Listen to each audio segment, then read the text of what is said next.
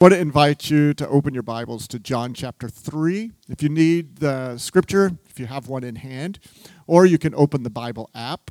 If you're not sure about the Bible app, you can go to the Linktree, and at the very bottom in the resources, you'll see John 3.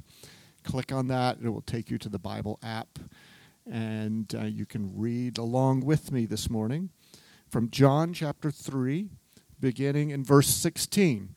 Perhaps in our generation, in the last 50 years, maybe since the um, work of Billy Graham, John 3:16 has become one of the most well-known verses of Scripture. Um, may this message not get old to us, simple though it may sound. Um, may its uh, profound nature truly impact and shape your life and mine. So, this is a reading from John 3, beginning in verse 16. For God so loved the world that he gave his one and only Son, that whoever believes in him shall not perish, but have eternal life. For God did not send his Son into the world to condemn the world but to save the world through him.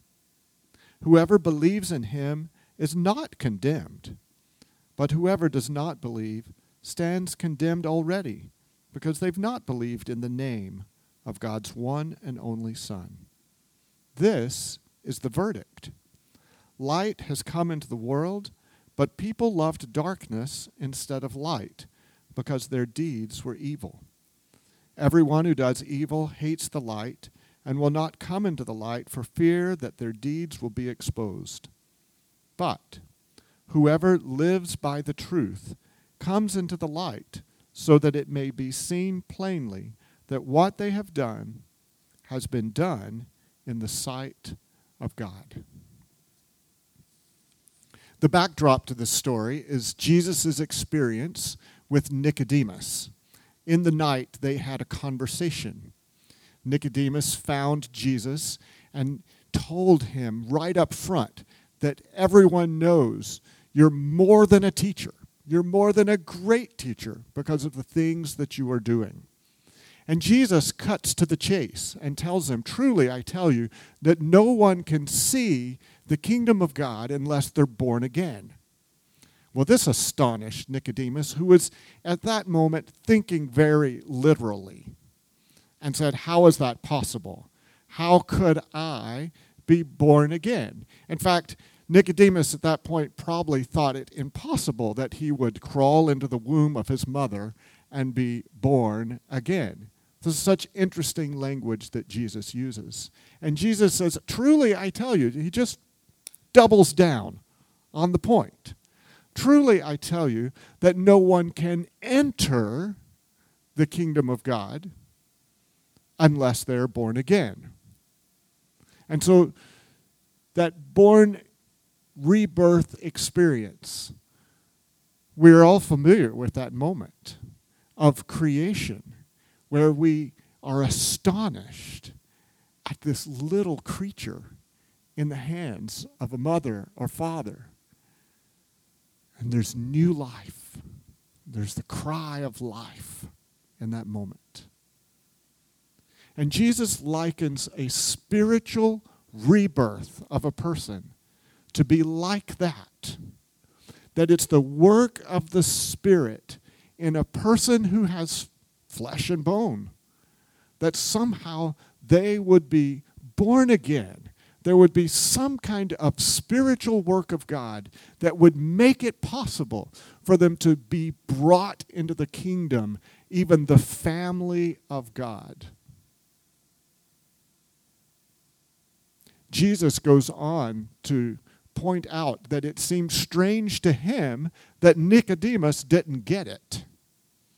He said, Nicodemus, you are one of the scholars of the Word of God, and yet you do not understand heavenly things? How would you understand them if you don't understand earthly things as well? And then Jesus goes on to explain how this new birth will be revealed. And he points back to a very strange event.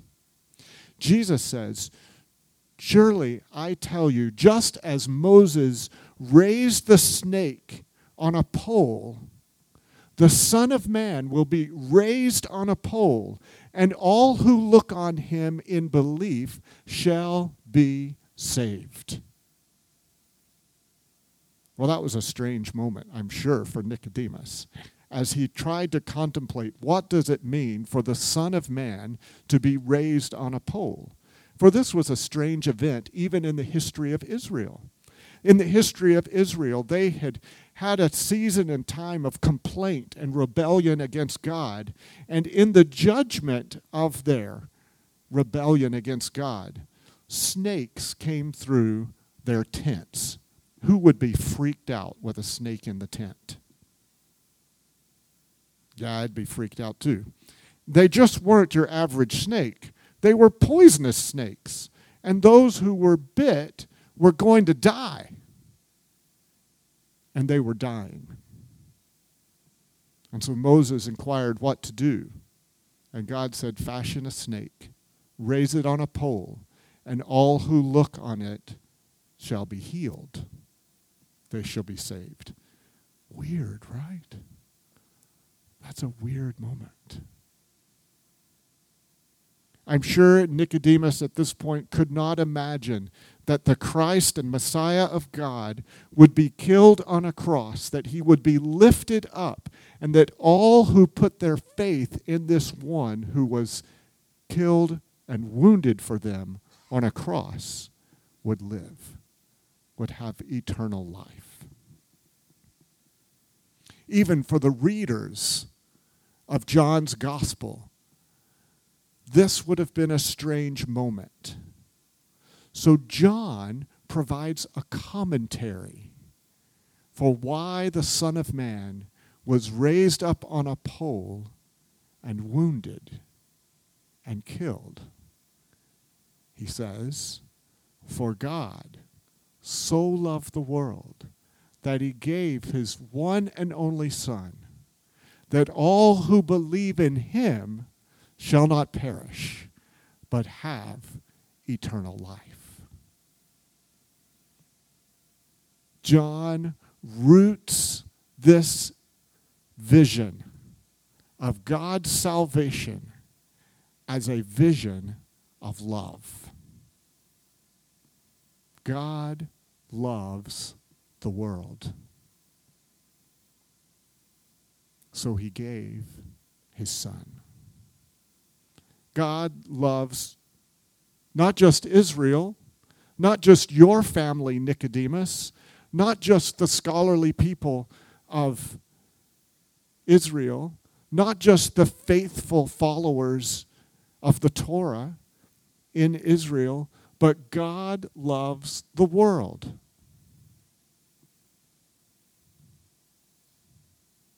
And this was an important reading for all of us. That somehow God's family picture included people that I might not have included in my family picture. In fact, he would have said, Let's take a picture. And they would have just kept coming and coming and coming to get in the picture.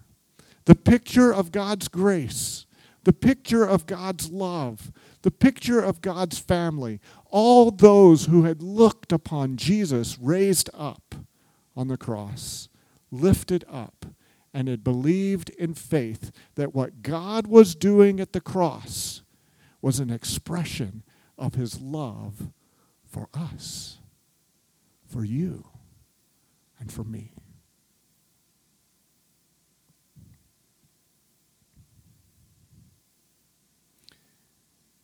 You see, God, when he acted in love, this is something Nicodemus would know that when God acted in love and with a vision of love, he accomplished it.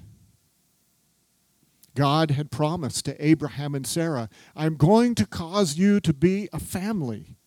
I'm going to cause you to be a nation. I will bless you. I will make your name great, and you will be a blessing. And I will bless those who bless you. And whoever curses you, I will curse.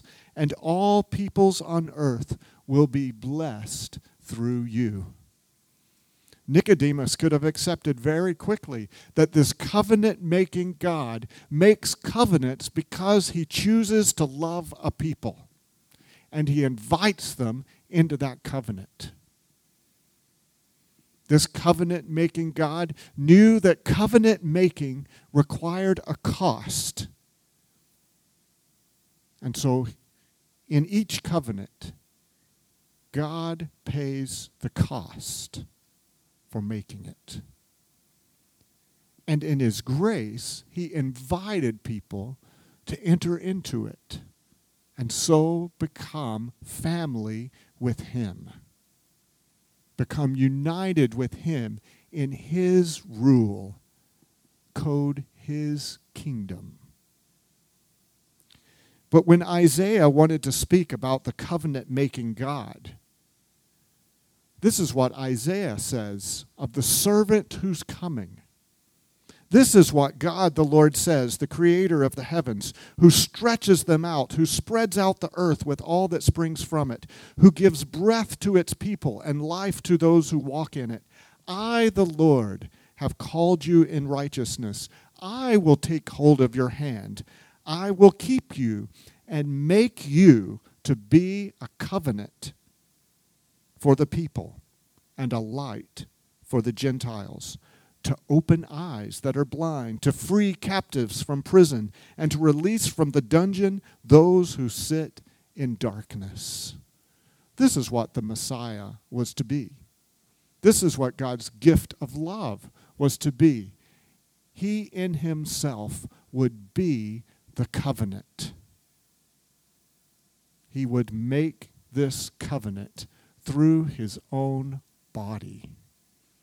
Thus, Jesus is the one raised up on a pole. God loves the world. And when we look on the cross, this should be one of the things we remember. God loves the world. And then, strangely, we can confess God loves me. I am loved. The movement towards making that confession of I am loved has to go through sometimes a very important passageway. Because John goes on in this commentary in John chapter 3. Notice what, what he says in verse 17. For God did not send his Son into the world to condemn the world but to save the world through him. Whoever believes in him is not condemned, but whoever does not believe stands condemned already because they have not believed in the name of God's one and only Son. This is the verdict. Light has come into the world, but people loved darkness instead of light because their deeds were evil. Everyone who does evil hates the light and will not come into the light for fear that their deeds will be exposed what John doubles down again to announce is that not only does God love the world, but God loves the condemned in the world. God loves the condemned. So he didn't send Jesus, his son, the Messiah, in order to condemn the world because the world was already condemned. That seems like bad news. And so there must be at some point an awareness that awakens in the heart and the conscience by the Spirit of God that says, I am among the condemned. I am among those who have been bitten by this snake. And though I live in the moment, I will die. I too must look upon Jesus for salvation, for healing, for forgiveness. I too must come to Jesus, for he only is the one who holds the healing for my soul, for my mind. The writer of Hebrews would say that this Jesus who died is the one who makes it possible for us to worship him with a clear conscience. John would say of him later, He is the one who cleanses us of all unrighteousness. But we must recognize that we also stand among those who are condemned. This might have been a hard acknowledgement for Nicodemus. For the language that John goes in describing this event would be the language of criminality. Condemnation here refers in a legal way to a legal standing that one recognizes that I have come under judgment, I have been assessed, perhaps according to the law, and now I had know my just penalty. I am condemned. And so, a city manager who comes to a house that's had a fire is going to examine the house. And if that house cannot be lived in, it will be determined to be condemned, unlivable. I can't live here. And so, if God Himself comes to look inside the house of your life and mind and heart and body and says, This house, I can't live in this house, it's condemned. And this is the assessment that Jesus didn't come to make because this assessment had already been done. This assessment had been made of humanity. And yet, this broke God's heart. And so he moves in love because Jesus loves the condemned.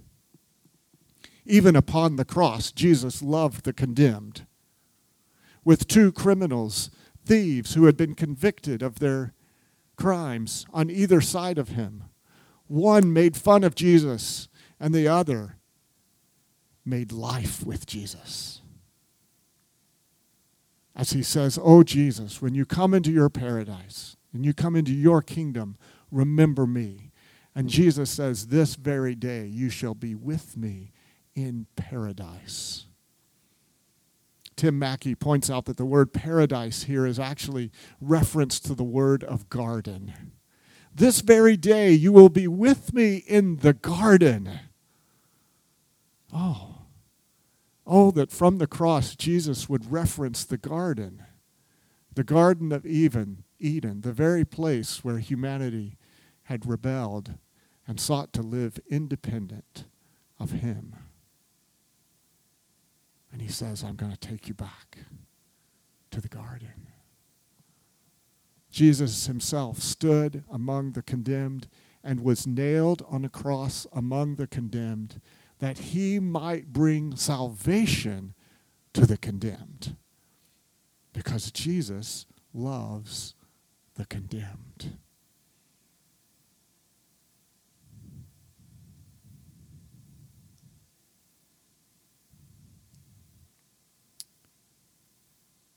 Bob Ekblad had an incredible experience where he traveled to Toronto at a time of deep loneliness and despair in ministry. While he was there, he visited at a, at a prayer ministry. And uh, he, he was invited, said, All people who are ministers, serving in churches, would you come forward uh, so that we can pray for you? And he was like, The last thing I wanted was at that moment for someone to pray for me. He says, I wanted to avoid that moment. And he said there was one man making his way down the road praying for people, and sometimes people fell over when they were being prayed for. Some people just sat down. He's like, that is not going to happen to me. And when the man got in front of him, he said, um, the Lord has shown me something about you. I've, I've seen a picture of you with in a circle with people in orange suits, like jumpsuits. And the Lord wants you to know that He's very thankful that you love His prisoners. Does that mean anything to you? And Bob Ekblad said, Oh, yeah, that means something to me. And I think he probably took a step back. he says, I go every week to the prison and I have Bible study with the prisoners there. Oh. And the man said, Well, now I'm going to pray for you. And so he prayed.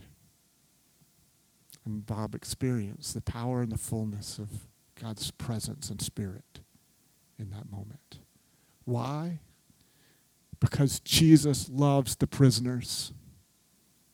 Jesus loves the condemned. Jesus loves any who feel captivated and blinded by their unknowingness of Him. He loves them. Jesus loves all of those who have been carried off because of their sins and put into prison. He loves them. He loves those too who have acted righteous enough, just righteous enough, not to end up in prison as well in this world, but who, because they have never looked up on Him in faith, will share the same fate. Jesus loves the condemned.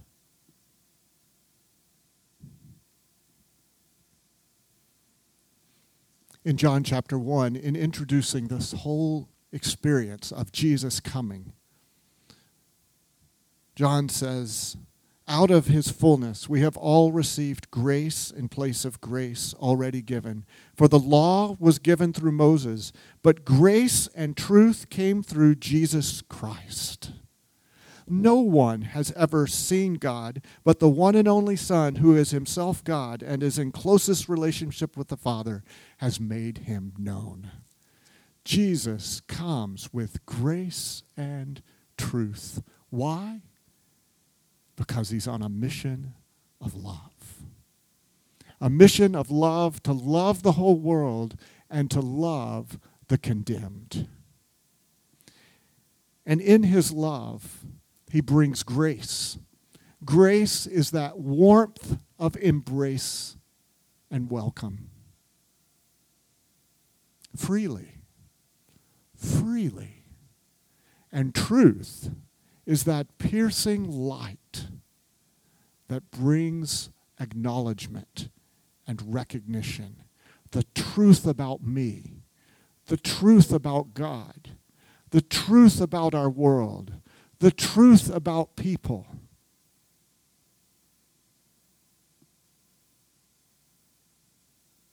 But that grace and truth also brings transformation. Notice verse 21. But whoever lives by the truth comes into the light, so that it may be seen plainly that what they have done has been done in the sight of God. This is a vision of transformation. The transformation of those who have believed in Jesus and have received this grace and this truth ongoing in their lives, such that now they walk freely into the light. They may be able to say, Once I was lost, but now I'm found. Once I was racked by bitterness, but now I have joy. Once I had no self control in my life, but now I have a measure of control that surprises even me. Now I know I'm loved, and that vision of love is transforming my life. And this is what Jesus does. His love transforms people into kingdom citizens.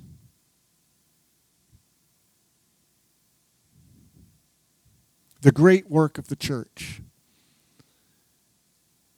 is to help the redeemed know who they are in Christ. The great work of the church today for the church is to help each other know your identity in Christ so that we also could be known by the name. of Jesus. People who know the name of Jesus become extraordinary lovers. They will do strange things in the name of Jesus. Anne Gordon tells the story of Father Maximilian Kolbe, who was a prisoner in Auschwitz in August 1941. A prisoner had escaped the camp, had tried to flee his condemnation. It was just unjust, truly. The Nazis who were running that camp ordered that 10 prisoners must die by starvation. And so the 10 men were counted out. One, two, three, four, five, six, seven, eight, nine, ten. And as they were being marched off, Father Kolbe calls out and says, Let me take the place of one. Let me take their place.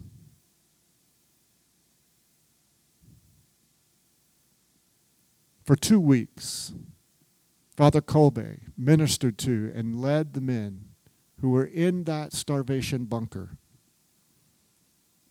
in song, in scripture, in encouragement. And finally, two weeks, the soldiers there even had had enough of him. And so they put him to death by lethal injection. He was condemned. Was he? Or did he live like one who had real life? A survivor of Auschwitz described the effect of Kolbe's actions. It was an enormous shock to the whole camp. We became aware that someone among us in this spiritual dark night of the soul was raising the standard of love Someone unknown, like everyone else, tortured and bereft of name and social standing, went to a horrible death for the sake of someone not even related to him. Therefore, it is not true, we cried, that humanity is cast down and trampled in the mud, overcome by oppressors and overwhelmed by hopelessness. Thousands of prisoners were convinced the true world continued to exist and that our torturers would not be able to destroy it. To say that Father Kolbe died for us or for that person's family is too great a simplification. His death was the salvation of thousands. We were stunned by his act, which became for us a mighty explosion of light in the dark camp. Oh, may Jesus be in you a mighty explosion of light. He loves you. Let's pray together. Heavenly Father, we set our lives before you once again. And we pray that you would cause your love to rise up in us. Would you pour by your Holy Spirit, your love in our lives, so that we may know that we are truly your children. May you give courage today to the person who has been timid to call out and surrender to you. May they look on you. Heavenly Father, may you give courage to the one who's held their fist up towards you and the cross. May they surrender to you today and yield so that they may be brought into your kingdom of light and life and know your love. Oh Lord, may we not waste the days of our lives. Instead, may we treasure every day as a gift from you because we experience the promise of your love. Though we wait for full healing, though we wait for this whole world to be restored and set in the brilliance of your kingdom. May you give us perseverance because we are loved by you. And we ask this in Jesus' name. Amen. Let's stand together. Would those who are helping with the Lord's Supper come now?